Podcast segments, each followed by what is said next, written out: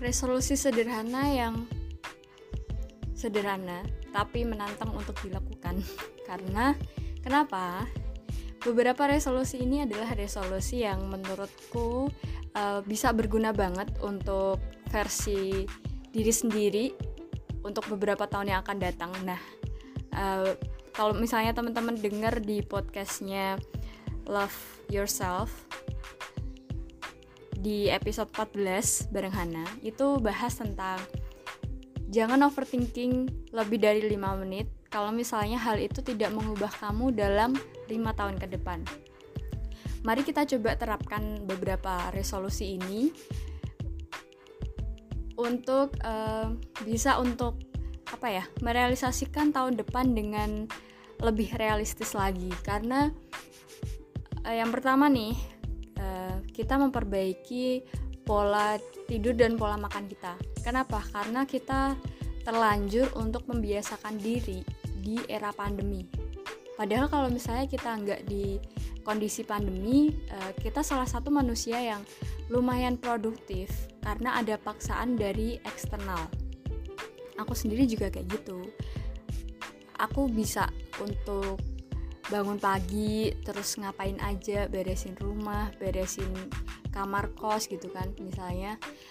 Uh, karena mulai terburu-buru sama jam kuliah atau jam rapat gitu. Jadi terbiasa dari hal-hal eksternal yang biasanya kita ketemu setiap harinya dan punishment dari teman-teman gitu loh yang bikin uh, aku jadi ngerasa terpaksa untuk melakukan ini tapi lama kelamaan itu jadi kebiasaan yang membuat uh, versi aku yang bisa untuk tepat waktu gitu kan.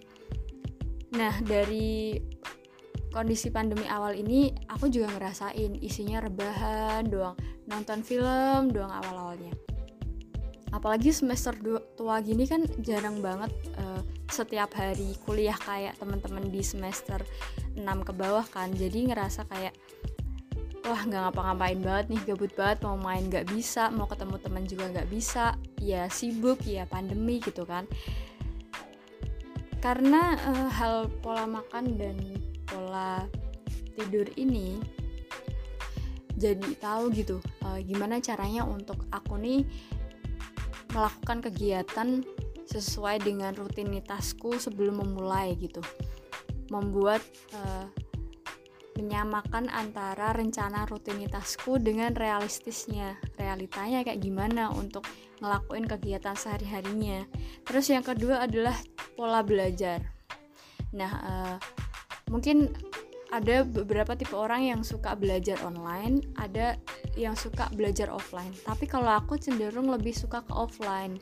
Kenapa? Karena di offline tuh kayak bebas banget tuh loh nggak um, ada tunggu-tungguan ketika komunikasi terus nggak ada slow respon slow responan gitu. Jadi ketika ngerasa pengen diskusi sama temanku yang itu ya udah aku langsung samperin langsung ngobrol sampai habis kelar. Tapi kalau misalnya online tuh susah gitu. Yang pertama kayak semacam ngajak janjian eh kamu slow nggak? Kamu uh, bisa diskusi nggak sekarang? Tapi kayak aneh gitu kan kalau misalnya di online. Tapi kita ngajakinnya diskusi. Tapi kalau offline kan kayak wih ada dia nih nimbrung aja ngobrol-ngobrol gitu kan ya ada tipe-tipe yang beda-beda tapi gimana caranya uh, menyesuaikan diri aja. Karena aku yang lebih nyaman ke offline jadinya aku lebih banyak uh, untuk baca bukunya yang offline gitu daripada yang online.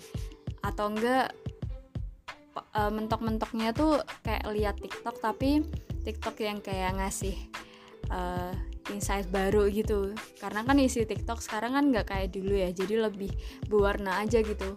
E, cara mat nyampein materinya lebih enak lebih visualisasinya dapat gitu kan. Jadi nggak boring karena kalau lihat di laptop di HP itu kayak capek banget lihat tulisan di apa di media gitu. Wah capek banget sih kalau aku. Tapi keren banget sih buat temen-temen yang tahan buat baca yang kayak gitu Terus um, cara pola belajar ini tuh sangat menentukan banget sih. Karena misalnya aku nih, aku tipe yang nggak pinter. Apalagi sama teman-teman sekolah, aduh, jangan ditanya ranking. Sama sekali orang yang sangat biasa aja gitu di kelas dan uh, kenapa bisa untuk ikut beberapa organisasi yang um, orang lain nggak bisa ikutin dalam satu periode gitu kan karena aku lebih suka offline eh, lebih suka ketemu sama orang baru gitu daripada belajar doang.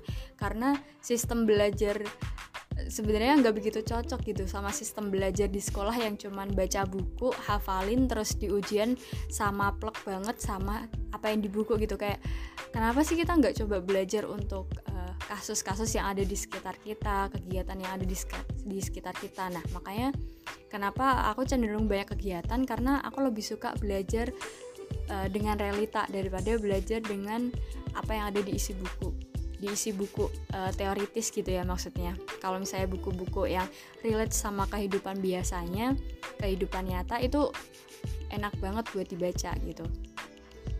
Dan yang ketiga uh, ini adalah lumayan permasalahan yang panjang ya. Kayak misalnya awal tahun 2021 ada banjir terus pas kita main ke mana ada tumpukan sampah kita main mau jogging atau apa ketemunya sampah lagi. Nah kalau di apa ya di mata kuliah tanggung jawab perusahaan sosial ini sempat dibahas karena ini adalah salah satu uh, kasus yang rada susah untuk diputus kasusnya. Kenapa? Karena kita nggak membiasakan diri, kita nggak terbiasa untuk mengolah sampah kita sendiri. Padahal itu sampah mulu, itu apa yang kamu uh, gunakan setelahnya ya udah gimana caranya kamu memanage uh, sampah kamu sendiri sampah rumah tangga sendiri nih paling enggak karena yang pertama nih misalnya kita memilah sampah. Abis memilah digimanain sih? Ya udah diolah yang bisa gitu. Untuk jadiin pupuk atau apa karena uh, kelihatannya klise banget ya. Tapi kalau dilakuin wah itu tuh kebiasaan yang harusnya kita lakuin bertahun-tahun sebelumnya sebelum ada bencana banjir dan lain-lain. Kalau misalnya udah kejadian kayak gini tuh harus gimana coba? Karena kebiasaan gini loh pola pikir kita tuh kayak orang belum banjir ngapain repot-repot kayak gitu. Padahal kenapa sih kita nggak memikirkan uh, preventifnya pencegahannya?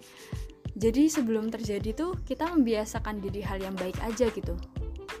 Sama sekali nggak rugi loh buat membuat kebiasaan diri sendiri dan akhirnya kita menciptakan suasana yang baru dan nyaman untuk jangka panjang kan jadi kenapa enggak sih dari sekarang yuk uh, kita mulai ajakin tetangga-tetangga kita buat lebih bersih, lebih bisa buang sampah. Kalau ketemu uh, teman-teman atau anak-anak kecil yang ada di desa di satu RT gitu paling enggak, kenapa kita nggak saling ngobrol? Karena itu penting gitu, apalagi untuk beberapa tahun ke depan. Terus um, yang terakhir menurut versiku adalah uh, mempercantik CV karena aku sendiri ngerasa kayak kurang produktif di kondisi ini. Jadi kenapa sih nggak banyakin ikut online class yang free terus atau beberapa yang bayar gak apa-apa. Tapi ya kita dapat insight yang bener-bener wah powerful gitu loh buat perubahan diri kita sendiri padahal banyak banget kan yang nyadiain free di pandemi dan kadang kita males gitu loh untuk join. Atau enggak kita kadang ngerasa apa sih belum berguna buat aku sekarang gitu. Padahal kapan pun itu kamu dapat itu akan guna. Ya nggak nggak harus dalam jangka pendek. Kalau jangka panjang siapa siapa yang akan tahu kan? Mempercantik CV nggak harus lewat uh, ikut yang muluk-muluk kayak hal-hal kecil aja yang ada di sekitar kita dulu deh. Karena kalau udah mencoba uh, berdampak positif di lingkungan sendiri itu akan ngerasain banget. Ternyata aku tuh hidup berguna banget ya berguna banget. Kayak selama ini aku menyanyiakan hidupku sendiri padahal aku tuh berguna buat orang lain juga. Aku tuh bisa untuk berbagi dampak positif juga cuman kita terlalu uh, apa ya memandang diri kita kayak tidak berkualitas aja sebenarnya cuman belum berkualitas karena emang kita butuh proses untuk sampai ke situ kan Nah, itu beberapa poin yang semoga bisa kita lakuin dari sekarang. Sekarang ini banget habis dengerin podcast ini kalau kamu dengar ini ya. Dan semoga di tahun depan kita bisa mulai merealisasikan mimpi-mimpi kita yang tertunda di tahun ini dan mulai bisa improve diri sesegera mungkin karena kalau nggak sekarang kapan lagi? Kalau nggak dari kamu dari siapa lagi ya kan? Dan jangan lupa buat dengerin episode terakhir dari challenge 30 hari bersuara besok ini tanggal 31 Desember 2021 dan selamat mempersiapkan tahun baru di rumah. Sampai jumpa